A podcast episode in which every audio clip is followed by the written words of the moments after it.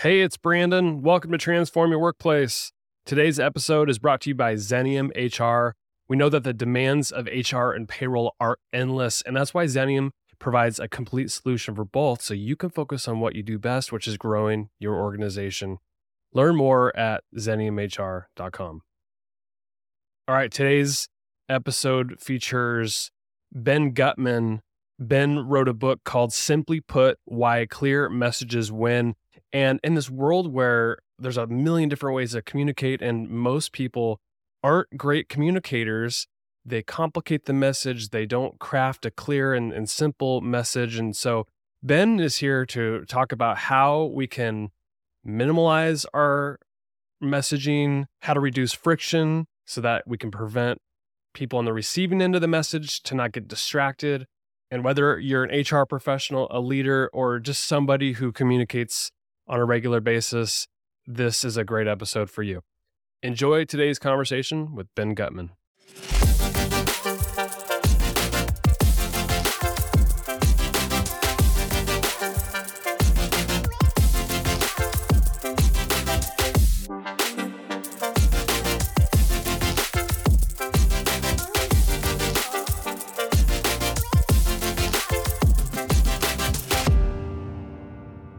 Thanks for coming on Transform Your Workplace. Thanks for having me. It's great to be here. We're going to talk about your book. It's called Simply Put. You wrote in the intro that we're all marketers in some form. What do you mean by that? Well, you know, my background is in marketing, right? I, I ran a marketing agency for 10 years. Uh, I teach marketing at Baruch College here in New York. But I also am a user of the world. I'm I'm a spouse, I'm a voter, I'm a consumer, I'm a neighbor, I'm a family member, and I would often see that the things that I would do professionally that somebody would, you know, client would go and send us a big check to go work on were often the same types of problems just at a different level that I was dealing with in every other hat that I was wearing. And this is kind of one of the the big foundational pieces of the book here, which is translating some of the stuff that marketers do and understand and practice into lessons that are applicable for everybody else. Do you find that most people are, poor communicators? Like you, your your book title, simply put. So simplification is is a big theme of this book. But do you think most people just over engineer what what they're trying to say? I think that the over engineer part might not be the word I would use as over engineer, but I think that we have struggles certainly between what we want to say and what we end up saying a lot of times. When I looked into this question, which is why do some messages work when others don't, which is what drove everything that uh, comes in the book, I landed on this one word that kept coming up in the research. Uh, and it's a word that you and I know because we've heard it a thousand times. It's fluent we can be fluent in English, we can be fluent in Spanish, Mandarin, in chess or cooking or, or bike riding. We can be fluent in a lot of different things. And when we're fluent, things are easy. It's easy to take things and and make sense of them and make use of them. And that's you know how we understand it in common language. But also when you look at it, how a cognitive scientist would approach the word fluency, well, there's perceptual fluency uh, and there's processing fluency. Basically, the summary of that is how easy is it to take something from out in the world, stick it into your head, and make sense of it? And all the research in that domain all points to the same conclusion, which is that the easier it is for us to take something from out in the world, stick in our head, make use of it, the more fluent something is, well, more likely we are to buy it, more likely we are to trust it, to like it, and all the other kind of positive things that we want. So the most effective messages that that you see out there, they're they're ones that distill it to like the basic terms, it's simple, it's clear, right? Oh yeah, and the simple piece is also a thing that a lot of people trip up on. When I talk about simplicity in messaging, it's not about it being minimal in terms of the smallest number of words, smallest number of sentences or paragraphs. It's about being minimal and least amount of friction and something being as as easy as it possible to make use of it. Because I just mentioned all those when it is easy, we have all these positive associations with it. But when things are more difficult, when they make us sweat, when they make us really work, when our brain has to, to work overtime on it, well, what happens? We're less likely to buy, less likely to trust, less likely to like. And those are all the things that we don't want to achieve most of the time when we're the ones communicating There's an example I think you brought up several times in the book about the, the parking sign. Maybe share with listeners about that because I think that's a good illustration of like when something's so complex, maybe on purpose by design, but it's like you, you're not, as a consumer, you're not really understanding what, what it's trying to say versus like there's another way of doing it. Maybe share those examples. Oh, yeah, I love that one. So, what you're referencing is a parking sign that here in New York, uh, we had during the Ed Koch administration, the, the mayoral uh, administration a number of decades ago. Uh, and this is an illustration of kind versus nice, right? So, one of the reasons why simplicity is so effective is because simplicity is kind. It cares about the outcome, it cares about the underlying truths, not just the surface level niceties and politeness and decorum that when we talk about nice being. It's good to be nice if you can be nice, but it's much more important to be kind. So the examples that you're referencing with these street signs is well, in typical New York fashion, uh, the street sign said, "Don't even think about parking here." And when you compare that, which is, you know, it's very blunt. It's this street sign has, there are souvenirs of it. Uh, there was a sequel, which is uh, no parking, no stopping, no kidding. Uh, and you know how many other street signs have souvenirs and have have sequels and are still years after? Memorable message that's why. Yeah. And when you compare that with something that's like oh no standing this hour to this hour truck loading only except when it's wednesdays and maybe it's raining all these different things that is in some ways you think you're being very clear with that but ultimately what you're saying when you have that complicated street sign uh, is you're being nice but you're not necessarily being kind because you don't always care about the outcome. The don't even think about parking here is telling you, uh, you know, listen, we're not going to, we don't care about being nice, but we care about you not having your car over here, which is ultimately much more important than the politeness level. Yeah. I love that example because it, it does illustrate at a basic level, like complicated messages like that. Either like don't understand it clearly, don't resonate with this, so you just avoid it altogether. I mean, think about it, like we're constantly being inundated with messaging, whether it's marketing messaging, whether it's our colleague that's sending big long emails. I mean, things that are expansive tend to get stuck. So, like, why why is that? Well, so we talked a second ago about what we want as a receiver, right? We want something that's simple, that's easy, that we don't have to work too hard on. But when we're wearing the other hat, when we are the ones sending a message, and I, in the book I actually break this down. I say there's senders and there's receivers. Strip away everything else, right? If it's an, if you're a marketer, an advertiser, a politician, uh, a CEO, uh, whatever, you're a sender. If you are a buyer, voter, a donor, a student, whatever, you're a receiver. And so that I think, by the way, helps clear out a lot of the um, a lot of that. What about this example? About It just simplify it down to those base levels. Problem is when we're a sender, we are facing an internal and an external battle against simplicity. So internally, we have what's known as an additive bias, where we're much more likely when we're asked to improve something, to change something, to make alterations, to add instead of subtract. That you know, extra page, extra paragraph, extra slide, extra attachment to that email, all of those things come to us more easily when we're in the production mode than removing does. So that's one of the internal mechanisms. Externally, we're also faced with a challenge because, well, every force in all of our in different environments pushes us towards more, right? Well, it's better to have another slide because this other person can go and claim credit for something. It's better to add another paragraph because the lawyers want to make sure that we're covering our bases on something. And so there's this credit problem, but also there's this this use of defense that we have when we talk about complication because if you get into a client meeting and you get into a job interview and you're saying, yeah, I don't really have a great answer for that, but you know what? If I throw enough words at them, maybe I'll be able to get out of this alive. I'll, I'll hide behind the complication. No, that's that's a good point. And and two things come to mind. One you illustrated in the book, which is like the terms of agreements that a lot of big companies will do. They'll kind of hide in the complexity of the legalese. And then, you know, I, I, love my HR people, but like the policies and procedures are like overcomplicated. So are these by design? Is it a- accidental? unpack that for me.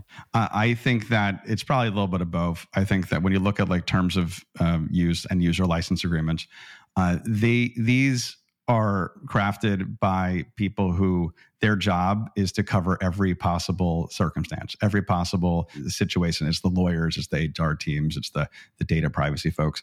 Um, and all of that is, again, which is another example of what the incentives are externally for complication. But if you actually cared about what the, who, what the receiver of those terms of use well you would you would vastly simplify it and you would say okay well this is these are the you know two or three or ten or whatever basic promises that we have in our uh, end user license agreement there's this book is probably not something that's going to be very popular with lawyers, um, even though it probably should. I'm, I'm sure of it. you illustrated a point in the book. There's a graphic, and then you had some expanded thoughts about it about things that get noticed, then things that get actually remembered, and then a fraction are understood. What do you What did you mean by that? Unpack that for listeners.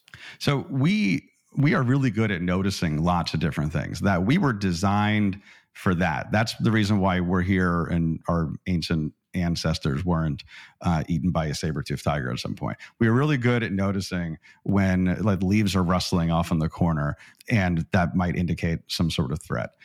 But we've also, because we're good at that, we've also built up uh, defenses to to filter out all the different things that might be you know either something we want to eat or something that wants to eat us. And we start to not notice things in the world. Like i use an example of banner blindness. So if you're on the internet and you're scrolling around you don't even see the advertisements that are there. You, you're literally your brain just jumps right past them. That's and that's been actually the case, by the way, for like three decades. It's been kind of crazy. We adapted very quickly to banner ads as something that was not of interest to us, and our eyes just kind of jumped past that. And then only some of those things still people make use of them. I talk about friction a lot because my background is in design. And from a user experience designer, you want to eliminate friction as much as possible. To understand something and to make use of something, well, you want to have as little bit of friction, as little as friction as possible between where you are now or what you want the user to get to. I mentioned that in when I talk about kind of minimal messaging, and I, I alluded to this a few moments ago, where the thing that we want to eliminate is friction because each bump in the road is an opportunity for somebody to get distracted and go attend to one of the other thousands of things that we could attend to in any moment. But you know, an example of, of how we're really good at this sometimes, if you look at e-commerce websites, well, you start adding something to your cart and then you click and you go in and you start to enter your shipping information and your credit card information. Well, what happens all around the website there? All the other bits of friction are gone. All the other off ramps, the little you know buttons to go to the different sections or the about us of the blog they all disappear. So we understand this when it comes to dollars and cents but we have a hard time sometimes applying this to every other mode of communication. That's a really good point. You bring up there's three sins of complicated messages. What are those sins? I say that complicated messaging is selfish cowardly and dangerous. So selfish we talked about a little bit before with the terms of use and the the license agreements uh, they're often used to hide things that we don't necessarily want the receivers to know about, but we have to somehow get out there. So we're prioritizing our needs over somebody else. Cowardly is, well, that's an example of we're not very good at expressing the truth through complication. Uh, simplicity requires that we are honest and that we are we know what the ultimate truth is for. But cowardly uh, is a way for us to kind of hide behind again that wall of words, which you sit in a meeting and you say, "Hey, let me get out of this." By doing that, sometimes the truth is something that's not as enjoyable. That can be painful, and that's ultimately what we have to face. And the last one is dangerous. I mean, I, I used an illustration in the book uh, where I talk about the Columbia disaster, the Space Shuttle Columbia disaster, as a, as a communications uh, breakdown. Well, that's also the case for the Challenger disaster. That was also the case for most aviation disasters. Most healthcare accidents come from miscommunication. The leading cause of divorce. It's the it costs you know billions of dollars in company balance sheets. And there's a real cost we pay when we're not clear. Yeah, actually, that stuck out to me. That the one about I think it was the Challenger where like buried in a report, a PowerPoint slide or something was this tiny little bullet point just littered with jargon. And if it was actually clear then maybe there would have been some major red flags that would have like let's maybe evaluate this and then launch a different day. And, but it was just so buried in there. And i think that's like true of i think of the workplace and how complicated and how jargon and uh, we use acronyms and and just it gets so overly complicated it doesn't need to be Oh, absolutely, absolutely. The uh, example you're talking about was in, in, the Columbia disaster was like page seven of like the fifth report. It was like the sixth bullet down, and it had like some weird formatting, and it had about 18 different uses of the same units for different for different things. But the truth of that message should have been something as simple as, hey, this is a really big chunk of foam that just hit the side of the, the orbiter's wing. Maybe we should do something about that. But because it was hidden away, it wasn't salient. And that's one of, I think, the principles I talk about is that a simple message is salient, is that it stands out. It sticks out of from the background. It's, it's figure versus ground, right? That if everybody's zigging, you're zagging. Uh, if you want to blend in, go ahead and be complicated. But if you want to stand out and you want to be noticed, that requires being simple often.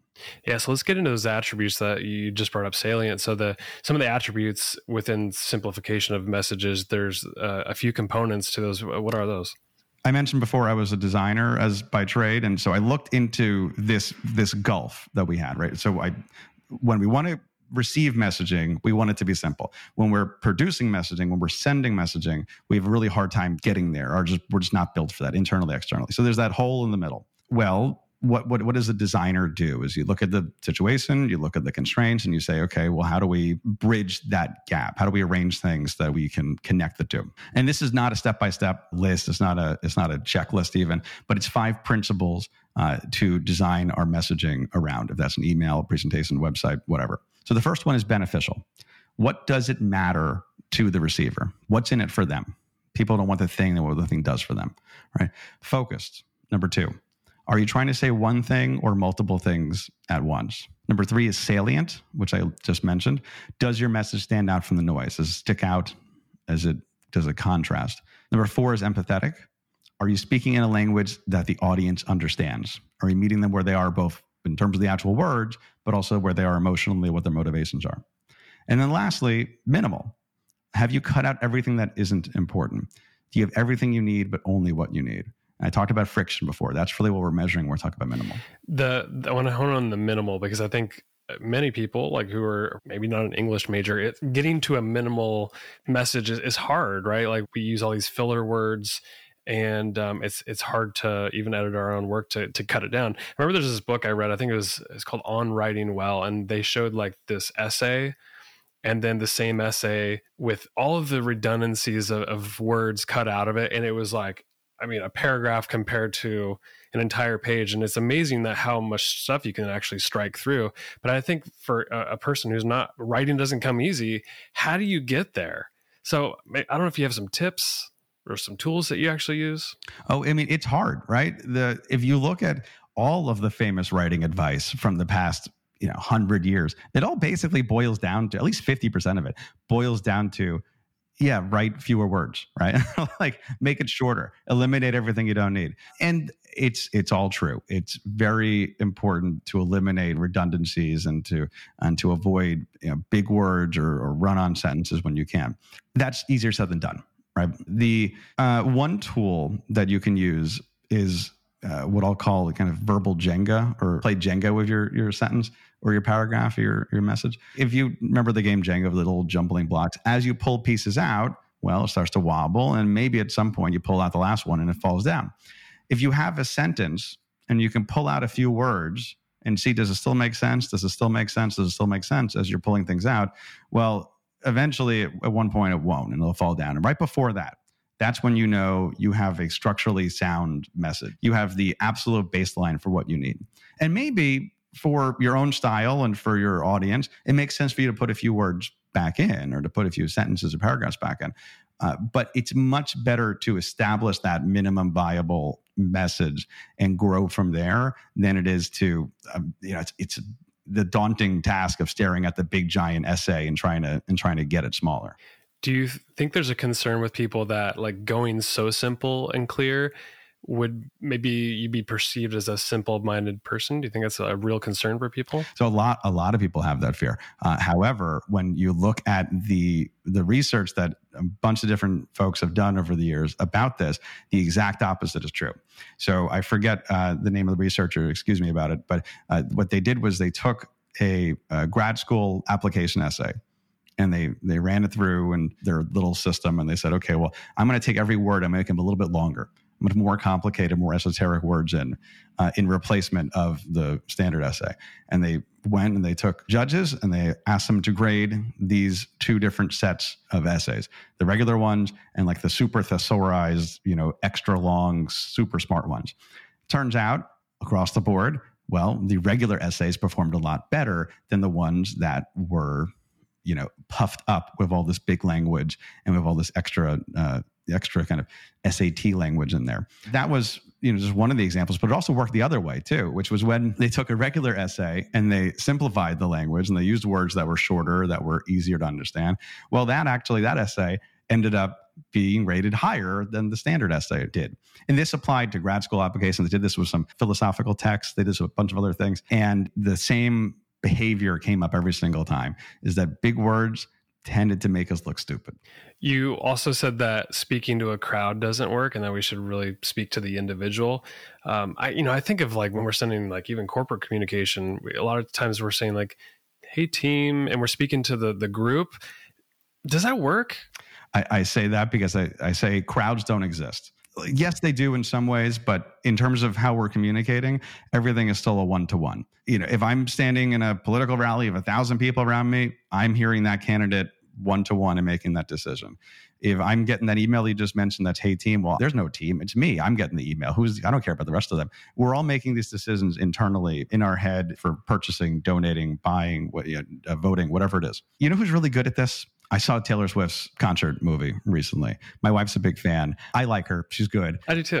I'm going to Miami next year to see her. So. Well, yeah, my wife flew to Detroit to go see her too, but I'm not that big of a fan. However, I, I really enjoyed the movie and I noticed something about it. Uh, she is the best person in the world, probably, at making you feel like she's just talking to you. She's there at a, uh, you know, on stage in front of 70,000 people, and she's making each one of them feel like they're the only person in the room. And she is able to still convey that across time and space by being on a movie screen and make the people in thousands of theaters across the country feel the same way. That every single line she's saying, every single song she's singing is directly to you.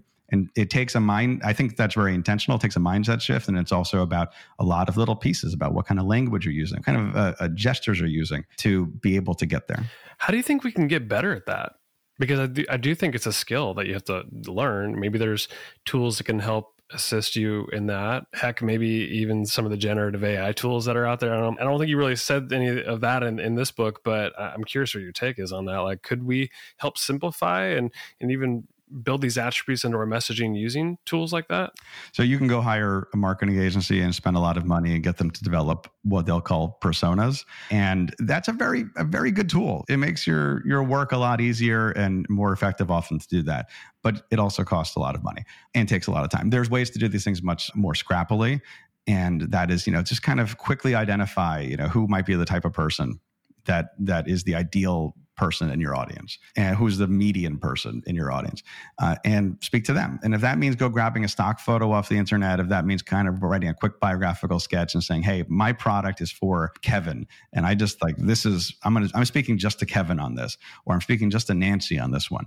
Well that makes it a lot easier. Instead of you thinking i'm speaking to everybody who's a follower everybody is a customer well no i'm just speaking to kevin or i'm just speaking to nancy uh, and that helps you get a lot clearer I mean, hell, even if you just take a post it note and you draw a little stick figure on it and you stick it on the side of your monitor, that will get you pretty far in terms of saying, well, you know what? I'm this email that I'm writing that's going to go out to 100,000 people no, it's just going to this person. It's going to this little you know doodle that I wrote there, and it will it will change your mindset.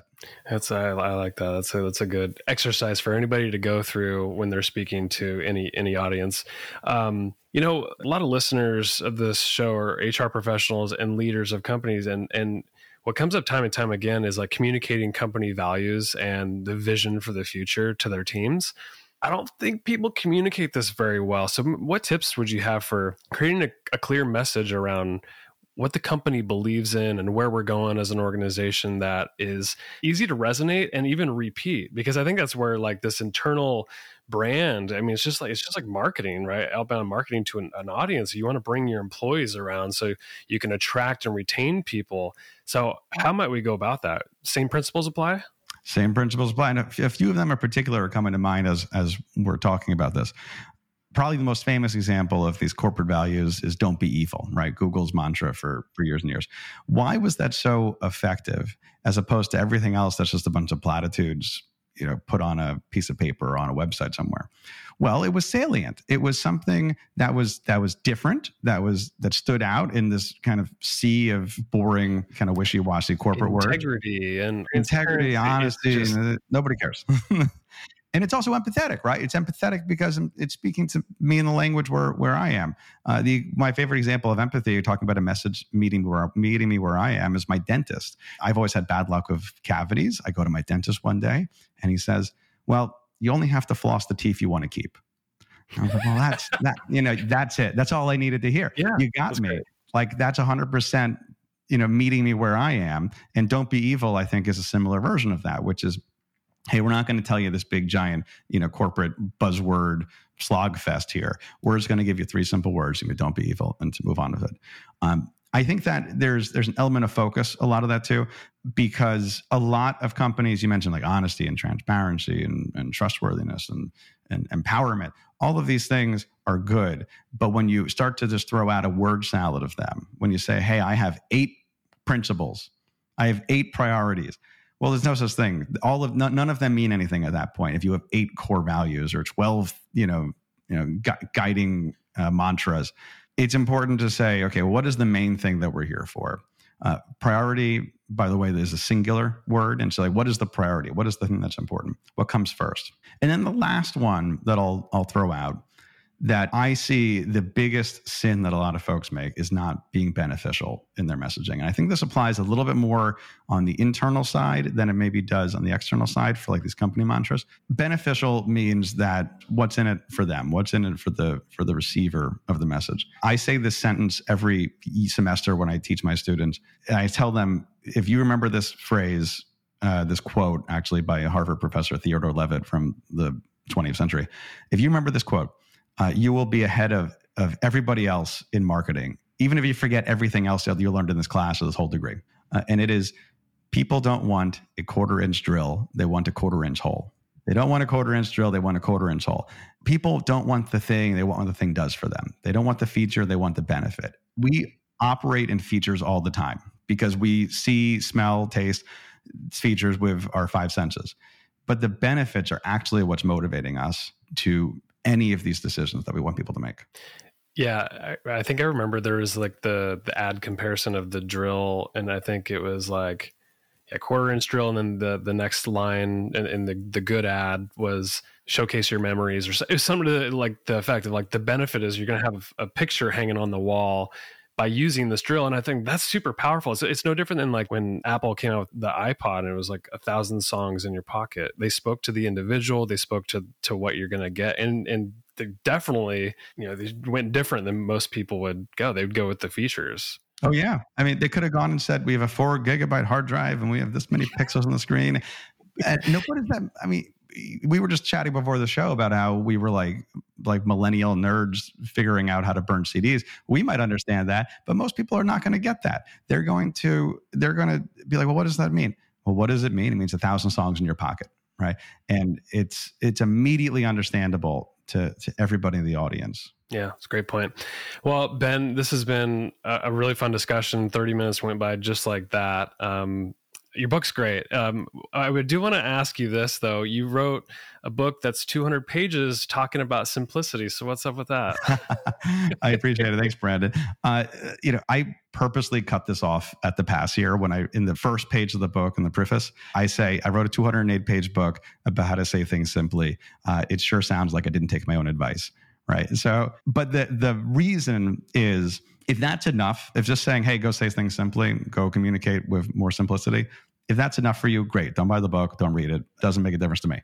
But if you're interested in the, the why and the how of how we can communicate more effectively, that is a surprisingly deep topic. And that is something that can cover the other 207 pages uh, in the book. Yeah, agreed. Well, I think people should go pick up your book. Where can people learn about you, connect with you, anything like that? I appreciate that. So you can find me at benguttmann.com. Uh, that has kind of links to everything from the book to I have a newsletter I send out every week. Uh, and uh, I do have to spell it because my name is not minimal. So it's uh, Ben B E N Guttmann G U T T M A N N, two T's and two N's. Uh, it's uh, it's not a name for radio, but uh, I I certainly appreciate you having me on. It's been a blast, and I'm so glad you enjoyed the book. My guest today has been Ben Guttmann. Ben, thanks for coming on the show. Thanks for having me, Brandon.